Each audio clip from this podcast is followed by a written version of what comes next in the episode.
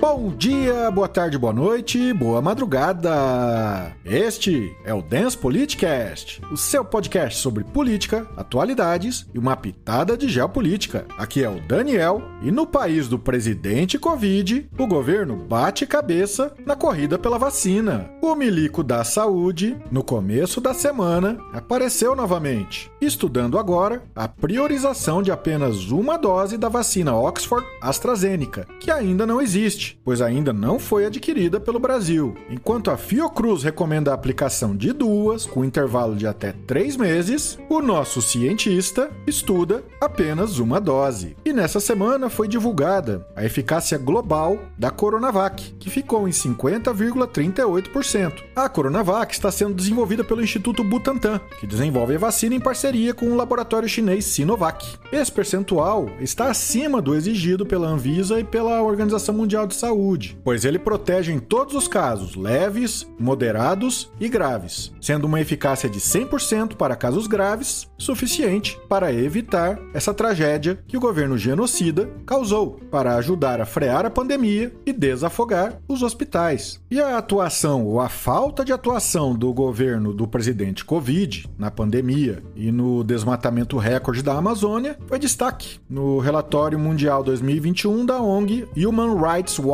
divulgado na quarta-feira. E como não poderia deixar de ser, o relatório afirmou que o governo do presidente Covid tentou sabotar as medidas contra a doença aqui no país. Ele foi bastante crítico ao governo brasileiro, além de mencionar políticas que contrariam direitos das mulheres, pessoas com deficiência, ataques à mídia independente e organizações da sociedade civil, como há muito tempo não se via aqui no país. E com o avanço do Covid-19 no Amazonas, a capital Manaus passou a viver um colapso no sistema de saúde, sem precedentes. As internações recordes causaram uma falta de oxigênio, cilindros de oxigênio, o que gerou uma movimentação não da parte do governo, mas da parte da classe artística, de outros estados e até mesmo da Venezuela para tentar suprir o estoque de oxigênio, de ar comprimido, pois estava faltando não só para o pessoal que estava contaminado com o Covid, mas para pacientes em cirurgia, bebês prematuros e por aí você pode imaginar o tamanho tamanho da tragédia. Mesmo assim, o governo genocida não conseguiu conter, embora declare nas redes sociais que é o único local onde há trabalho nas redes sociais que está tomando todas as atitudes possíveis. E não o suficiente, a incompetência, essa semana um avião equipado com containers foi buscar na Índia a quantidade de 2 milhões de doses da vacina AstraZeneca de Oxford. Porém, ao invés de fazer isso de forma discreta, o governo resolveu resolveu adesivar o avião, violar a lei de improbidade administrativa e vai acabar ficando a ver navios, pois a Índia, que pelo jeito não havia sido consultada, avisou que não era possível entregar neste momento a quantidade de 2 milhões de doses da vacina, porque ela também está vacinando o próprio povo. Mais uma atitude incompetente do presidente Covid. E não suficiente, as provas do Enem 2020 continuam marcadas para este próximo domingo e também o do dia 24. Embora a Defensoria Pública Pública da União tenha entrado com uma ação na Justiça Federal, o pedido foi negado e, com exceção do Amazonas, a prova está mantida. E por conta da nova variante do coronavírus, o Reino Unido, antes tarde do que nunca, proibiu a entrada de pessoas vindas do Brasil e outros países. Além do Brasil, Portugal também entrou na lista, por ter fortes ligações com o Brasil. Esta é a nossa fama no mundo. O mundo inteiro está fechando as fronteiras com o Brasil, não vai tardar para os impactos econômicos voltarem e tudo isso reflexo da falta de atuação do Brasil no combate ao Covid. Isso está sendo notado mundo afora. E neste fim de semana, tendo em vista que o governo de São Paulo havia anunciado que iria iniciar a vacinação com o Coronavac na próxima semana, o governo resolveu requisitar a Coronavac para o Butantan. Em resposta, o Butantan questionou o ministério sobre quantas doses da vacina ficariam com o Estado e também qual seria o plano de vacinação, pois há uma desconfiança geral de que todo toda essa movimentação do Ministério da Saúde seja apenas para não permitir que o Estado de São Paulo comece a vacinar antes do governo federal, pois lá está o desafeto político do presidente Covid. Só lembrando que a semana passada, o Estado de São Paulo já teve que ir ao Supremo para evitar que a União requisitasse seringas e agulhas que estavam guardadas no Estado, pois como o governo federal, a União, não conseguiu, graças ao nosso milico da saúde, que entende muito de logística, não conseguiu até o momento agulhas e seringas suficientes para iniciar o plano de vacinação, a saída, muito honesta, que a União resolveu tomar foi confiscar o estoque do estado de São Paulo. No próximo domingo, a Anvisa deve fazer a avaliação da aprovação das vacinas em caráter emergencial, entre elas a Coronavac. E vamos torcer para que não haja nenhuma influência política nessa aprovação. No caso, a Anvisa melar apenas para que o estado de São Paulo não possa vacinar. E no país da terra devastada, o governo do capitão expulso começa a cobrar a fatura. Ainda mais, depois de um século em território nacional, a Ford encerrou a produção de veículos no Brasil. Avisou que iria fechar as suas fábricas em Camaçari, Taubaté e em Horizonte, no Ceará. Serão aproximadamente 5 mil empregos afetados e a partir de agora, quem quiser uma peça ou um carro Ford terá que importá-lo da Argentina e do Uruguai. Em 2020, a Ford teve uma queda de 39% nas vendas no país.